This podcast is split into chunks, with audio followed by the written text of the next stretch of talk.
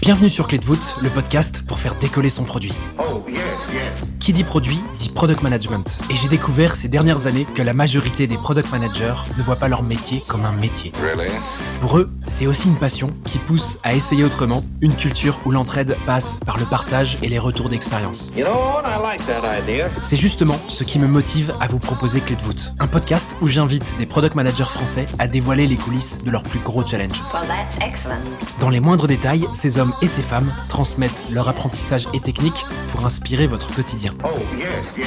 Ce podcast est rendu possible par Stellar, un accompagnement que j'ai lancé pour aider les products qui veulent propulser leur carrière. Oh, I knew you would. Que tu réfléchisses à ta prochaine aventure ou que tu veuilles décupler ta progression, notre équipe et nos mentors sont à tes côtés et t'accompagnent à travers des programmes sur mesure.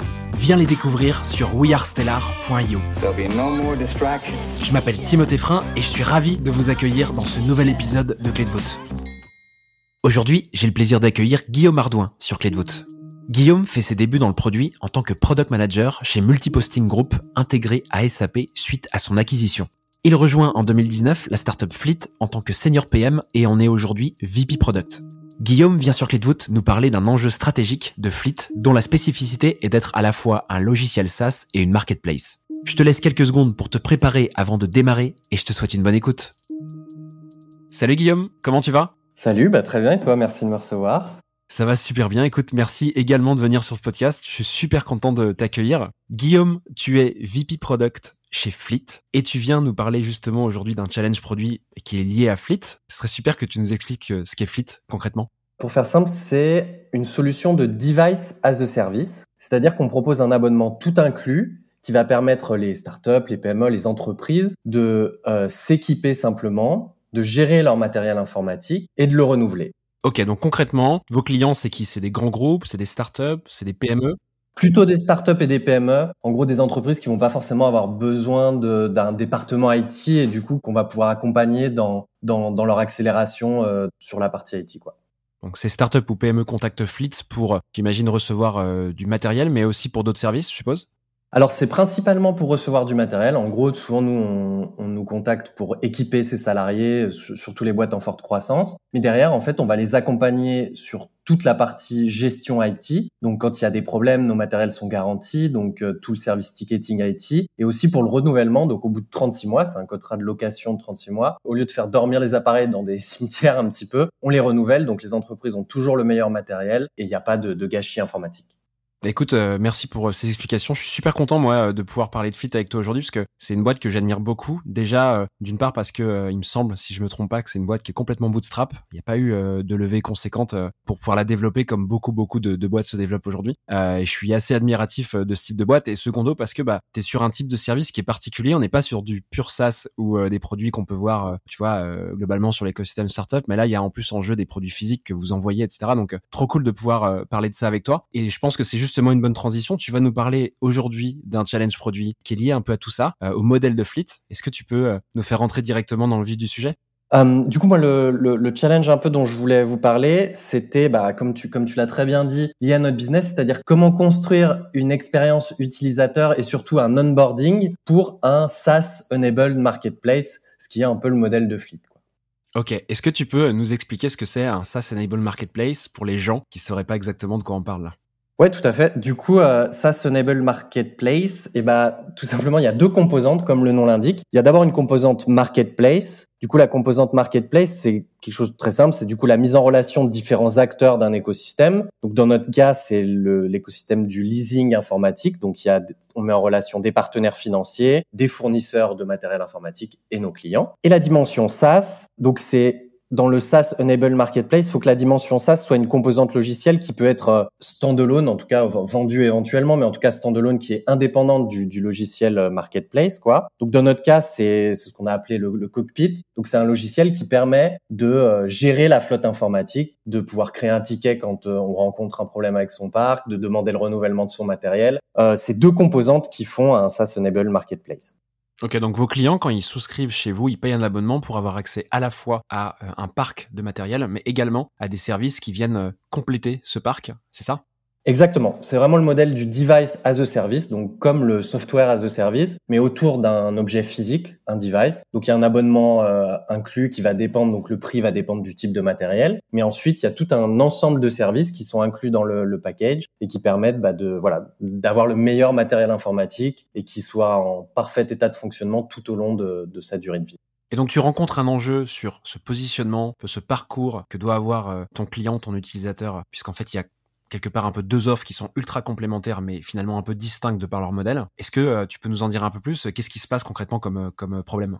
En, en, 2020, du coup, moi, je rejoins, j'ai rejoint Fleet en tant que premier employé début 2020. On a travaillé la vision produit, etc. Il y avait très peu de choses à, l'époque. Et très rapidement, dans ma roadmap, j'ai voulu retravailler l'onboarding parce que l'objectif, enfin, on était, c'est très petite boîte, c'était les débuts de Fleet et donc on voulait euh, bah, doper un peu l'acquisition. Donc je me suis dit on va retravailler l'onboarding et très rapidement en fait la question s'est posée de quel onboarding on allait choisir. Donc il y avait des partisans de, de quelque chose de plus e-commerce, disons, pour valoriser plus l'offre marketplace de, de, de, notre modèle. Et, euh, et d'autres où en tout cas la question se posait de se dire bah oui mais on est un, on offre un software aussi on est un, un provider B2B qui va bien au-delà de juste fournir un matériel informatique. Et donc il y a voilà deux écoles qui se sont affrontées et on s'est demandé bah, comment euh, comment construire le parcours utilisateur qui va le mieux refléter notre positionnement notre vision aussi à long terme. Et donc c'est un peu là que c'est un peu de là qu'a émergé la question de comment construire le, le meilleur parcours d'onboarding.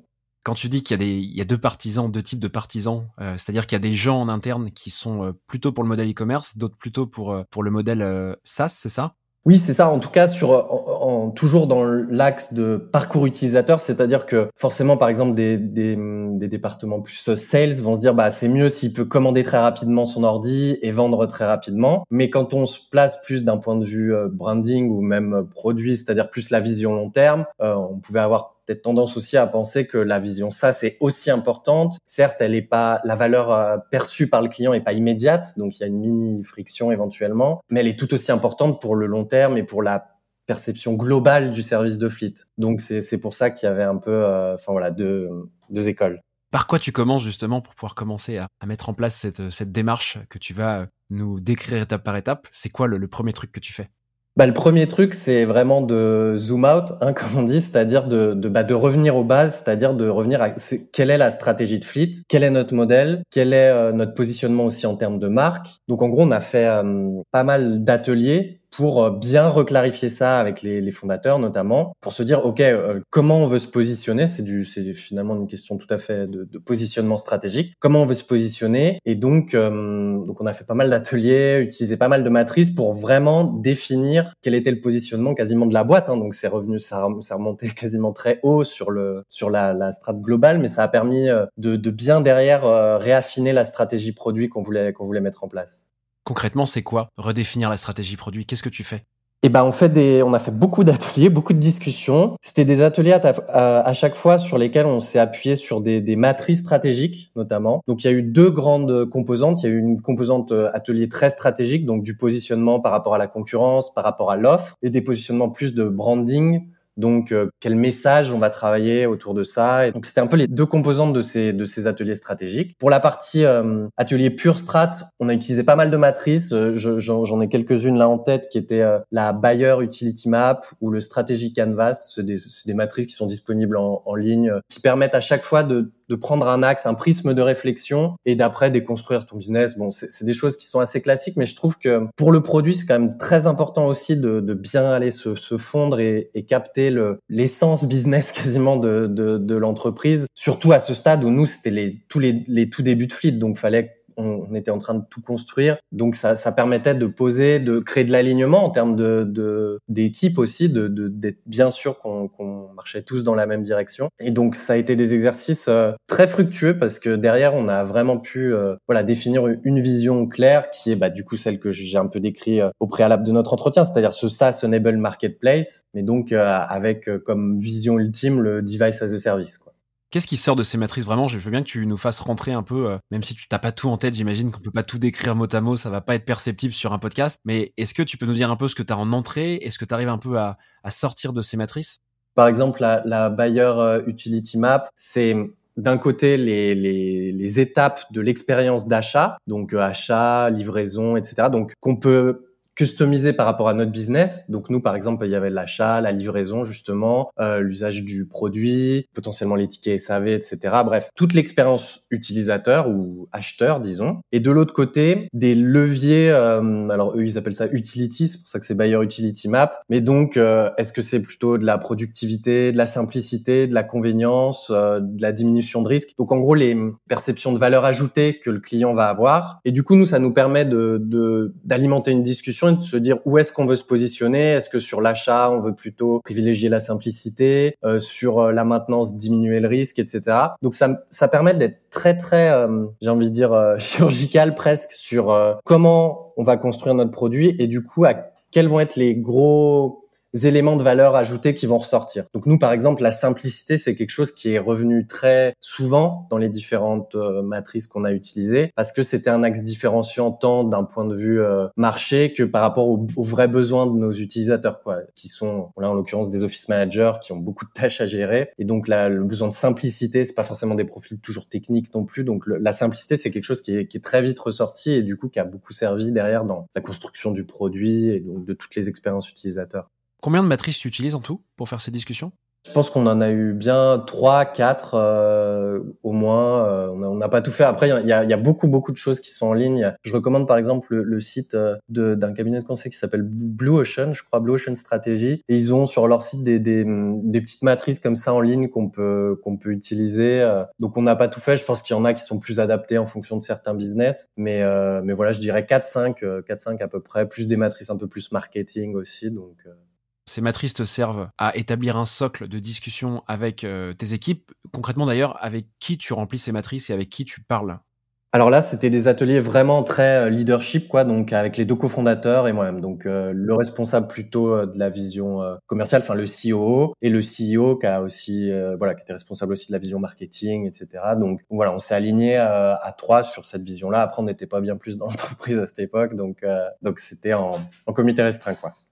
En combien de temps vous remplissez ces matrices et vous êtes OK sur les discussions et de tous les éléments que vous mettez dedans? Je pense que c'est un travail qui a duré euh, un bon mois quand même. Euh, avec des allers-retours, on faisait d'autres choses en parallèle, mais mais avant que le, ouais le travail ait infusé, qu'on soit bien, je pense que c'était voilà, c'était un gros mois de travail quoi.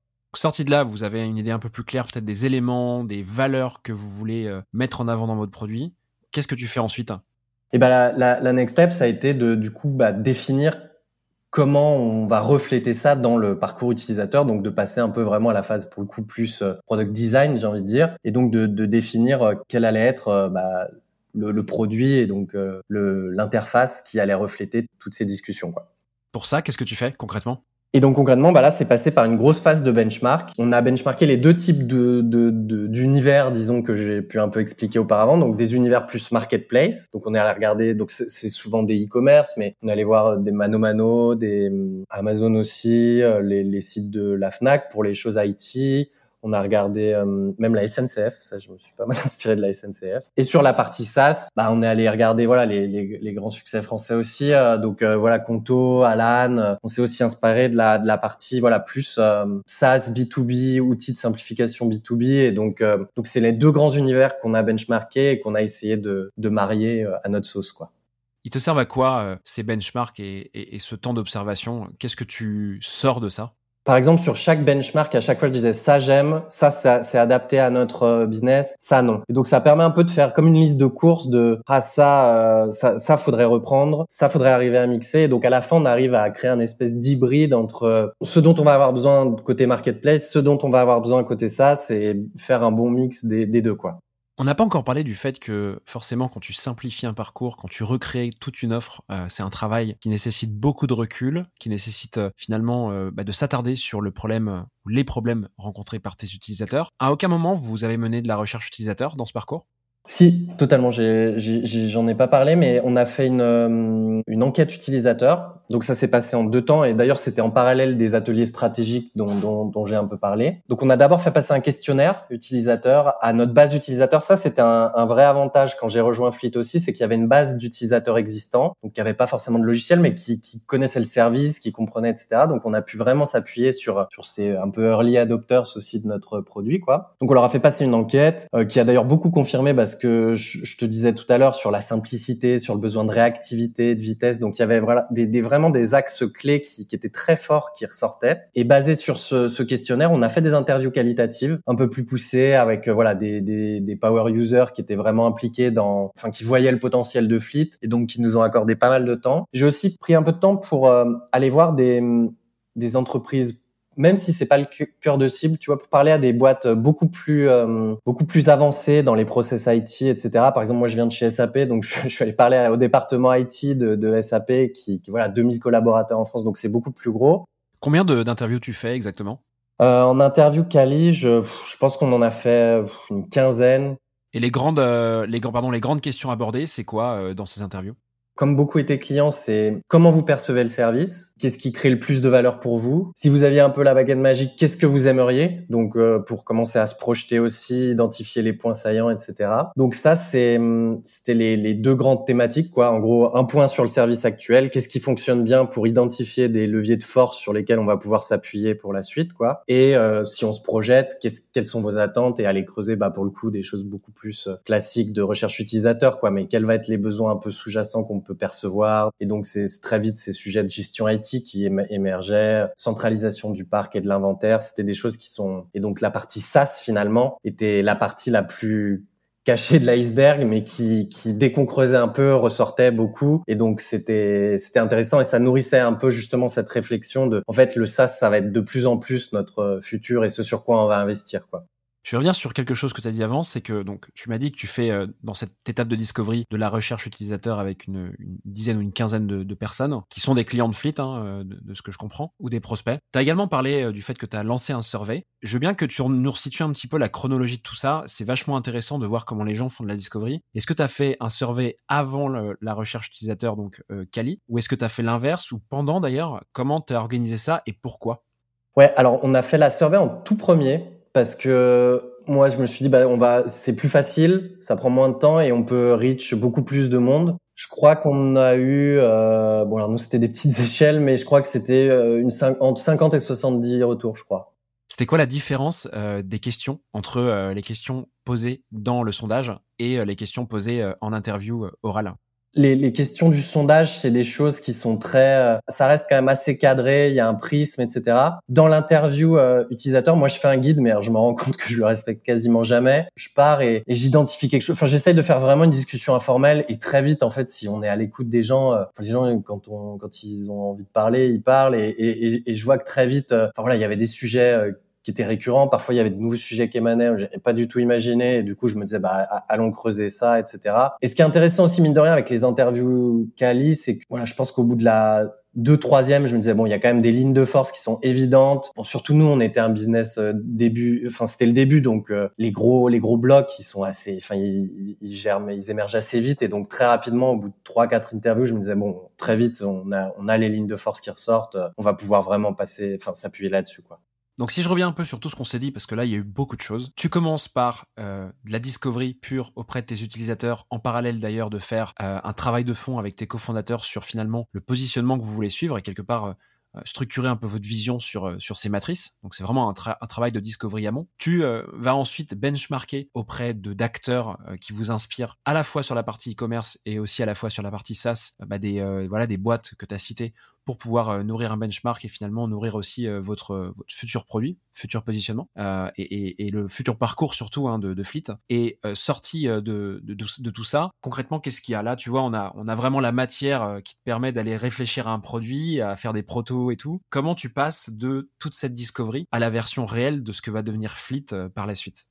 Ce qui ressortait à ce stade-là, vraiment, en tout cas, moi, j'avais un peu ce, cette intime conviction qu'il fallait, bah, justement, miser plus sur le SaaS, quoi. C'est ce que je te disais un peu, c'est-à-dire que les utilisateurs voyaient que c'était ce vers quoi on allait aller. C'était ce qui aussi euh, créait vraiment de la valeur par rapport à, à du e-commerce classique où on, on allait être benchmarké avec, euh, voilà, la Fnac, etc. Alors que c'est pas du tout ce qu'on était en train de construire euh, stratégiquement. Clairement, la vision était ailleurs. Donc très rapidement, c'est ça qui, qui, qui est ressorti. Et donc, on a attaqué bah, le, le, design du parcours d'onboarding en essayant de, de marier euh, habilement, disons, euh, un parcours plutôt euh, SaaS B2B classique, donc un parcours d'onboarding où on, on essaye de autonomiser au maximum l'utilisateur. Et en parallèle, fallait trouver à quel moment on intègre la partie catalogue plus e-commerce, quoi.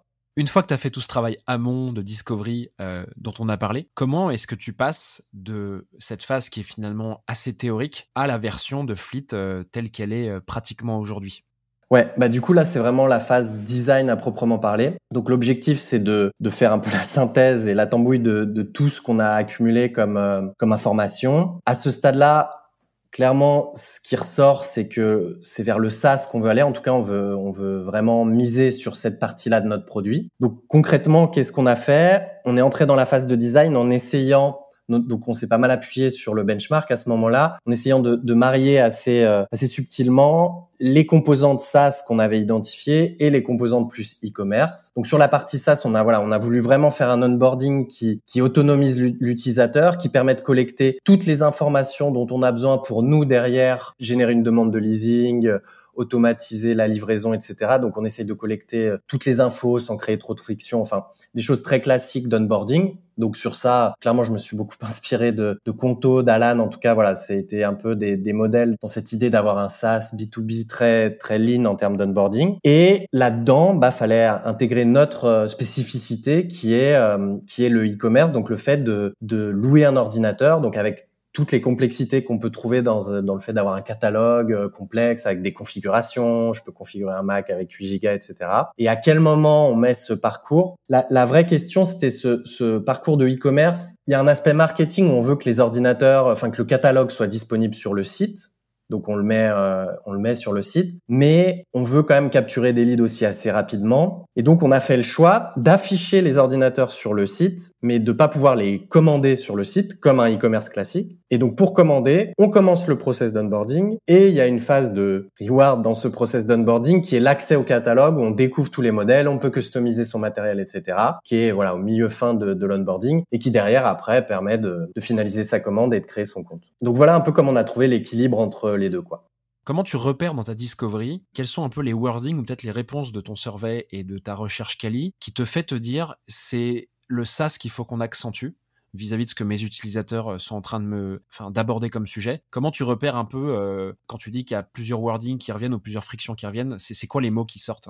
Alors euh, c'est une bonne question. Le, les mots qui ressortaient, bah, c'était le, le, besoin de gestion, quoi. C'est-à-dire que nous, on se positionnait sur l'équipement, quoi, donc livrer des ordinateurs, et très rapidement, on, nous, on venait nous interpeller sur la gestion, sur qu'est-ce que j'ai d'autres appareils aussi, qu'est-ce que j'en fais, est-ce que je peux les rajouter dans, dans la flotte. Aujourd'hui, maintenant, c'est un outil, le cockpit, qui permet de centraliser tous ces ordinateurs, qu'on soit chez Fleet ou pas, quoi. Et donc euh, c'est je pense que le, mot qui était le plus évident, c'était la partie gestion. Quoi. Je veux pouvoir euh, gérer ma flotte. Et donc, c'est aussi ça qui nous a mis sur la voie. Encore une fois, croisé avec le notre volonté stratégique qui était aussi d'aller vers ça. Donc, euh, on finalement, ça tombait, ça tombait plutôt bien et c'était aligné avec le marché. quoi. Ces mots gestion qui sortaient, tu les as pas biaisés pour autant en finalement menant tes entretiens en parlant de gestion. Tu parlais vraiment de fleet au global et c'est eux qui amenaient gestion euh, dans l'entretien, c'est ça? Quand on parlait du service fleet actuel, c'était les mots simplicité et réactivité qui sortaient. Donc ça, c'était nos points forts et on savait qu'on voulait continuer à miser dessus et c'est pour ça qu'on voulait un parcours d'onboarding aussi très très simple pour garder ça. Et dès que on leur demandait, ok, dans un monde idéal, qu'est-ce que Fleet peut faire aussi pour vous? Bah c'est m'accompagner dans la gestion de mon parc. Et donc c'est vraiment ce, ce, ce besoin d'accompagnement qui, qui ressortait. Et pourquoi tu décides du coup de mettre euh, le, ce, ce, funnel dont tu parlais à l'instant, enfin le catalogue produit, pardon, pourquoi tu décides de le mettre au milieu, pas euh, après ou avant? Qu'est-ce qui te fait te dire qu'il faut que tu le fasses comme ça?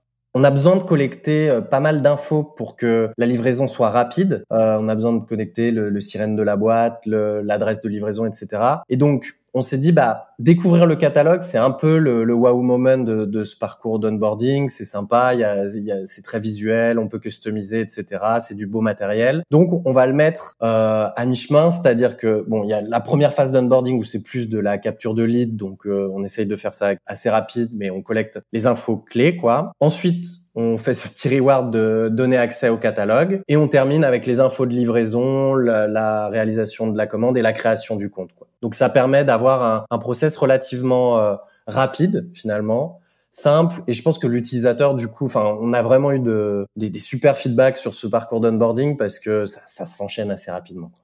Est-ce que tu pourrais nous donner, Guillaume, peut-être les résultats suite euh, bah, à tout ce travail que tu viens de, de mener? Côté expérience utilisateur, donc on a refait euh, après euh, l'enquête de satisfaction. Et sur euh, sur la satisfaction globale de Fleet, on est passé de 3,9 donc je fais des questionnaires de satisfaction sur 5 mais on est passé de 3,9 à 4,3 et plus globalement sur l'acquisition client qui était aussi un des gros objectifs de, de cette refonte de l'onboarding, on a multiplié par 1,5 notre nombre de clients et, par 2 notre chiffre d'affaires. C'était assez positif euh, en termes de, de, résultats derrière parce que euh, bah, on a vu quand même un vrai drop dans notre acquisition et je pense au, aussi au global dans la perception de notre service, même dans les retours utilisateurs quand on leur parle. Maintenant, on est moins benchmarké avec euh, Apple ou des, des fournisseurs euh, bruts, mais avec du, du, vrai service. Quoi. Ça nous a permis aussi de nous positionner, bah, de créer notre propre catégorie euh, de, de SaaS, enfin device as a service. Quoi.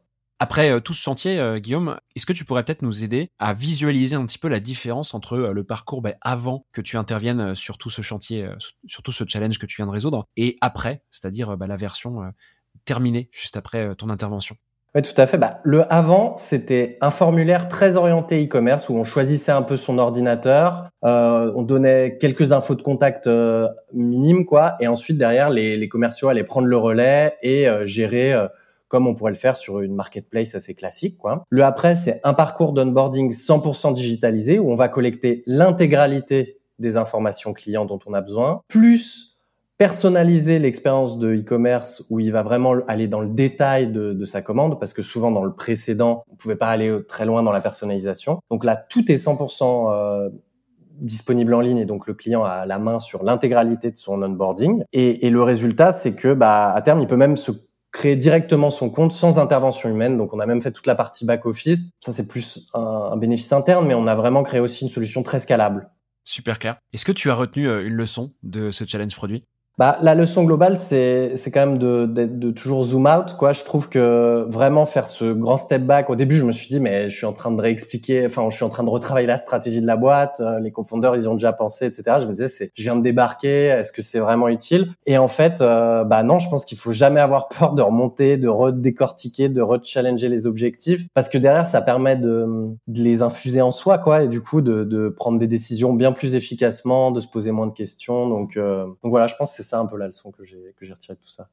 Pour faire transition vers euh, la fin de l'épisode, je vais passer euh, à cette fameuse nouvelle section euh, que j'appelle les questions flash. Le but, je vais te le réexpliquer, c'est je vais te poser quelques questions. Tu peux y répondre le plus rapidement possible en me donnant soit quelques mots, soit une phrase assez courte. T'es prêt? Ouais. Trop bien. C'est parti. Quels outils tu utilises au quotidien? Euh, bah, Notion, clairement j'adore. Euh, Data Studio beaucoup et Slack, faut être dispo. Comment est-ce que tu apprends et progresses au quotidien? Euh, bah, J'essaye d'apprendre en faisant autre chose que du produit. Donc euh, moi par exemple je fais pas mal de théâtre à côté et j'essaye d'en faire de plus en plus. Quelle est ta ressource en ligne préférée? En ligne c'est difficile, j'aime beaucoup, je préfère pas mal les livres, mais du coup les, les quelques podcasts que j'écoute, bah, j'écoute le tien, voilà. Et, euh, et j'ai aussi pas mal euh, parfois écouté Génération Do It Yourself qui, est, qui que je trouvais intéressant, mais j'écoute assez peu de choses en ligne en fait. Ok, et quel est le meilleur conseil que l'on t'ait donné? Alors le meilleur conseil, c'est ego is the enemy. Donc euh, se méfier de son ego. Je trouve qu'en produit, c'est vraiment, enfin ça marche dans tout, hein, clairement dans la vie, mais en produit, je trouve que ça fait vraiment la diff parce que plus on va, c'est très difficile, mais plus on se libère de, de de ses idées préconçues, de, de ses réflexes, plus on va pouvoir regarder les choses avec un, un œil un peu détaché. Et je trouve que d'une manière générale dans la vie, dans le business, c'est un, un bon conseil. J'y repense souvent. Trop bien. Merci beaucoup Guillaume euh, pour m'avoir euh, donné tous ces détails aujourd'hui sur le podcast. Je pense que ça va aider plein de gens. Il y a vraiment des trucs super intéressants dans, dans les learnings que tu as pu euh, mettre en avant ici. Et puis bah, j'espère qu'on aura l'occasion de se reparler très vite. Bah, merci à toi de m'avoir accueilli et avec grand plaisir pour un prochain épisode. C'est noté, j'oublie pas. À très vite. À très vite. Voilà, j'espère que cet épisode t'a plu. Oh. Si c'est le cas, tu peux me soutenir de deux façons. Laisser 5 étoiles sur Apple Podcast ou Spotify et un petit commentaire, ou répondre en 3 secondes au petit sondage dans la description de l'épisode pour me dire ce que tu en as pensé. Darling, this trip's an inspiration. Je te remercie vraiment pour tes retours, c'est grâce à toi que j'améliore Clé de voûte pour le rendre utile à ton quotidien. Well, that's excellent. N'oublie pas, si tu réfléchis à ta prochaine aventure ou à décupler ta progression, nous avons l'accompagnement qu'il te faut sur wearestellar.io. Stellar avec deux L et un R. I have everything here. Je te donne rendez-vous la semaine prochaine pour un tout nouvel épisode riche en contenu actionnable. À très vite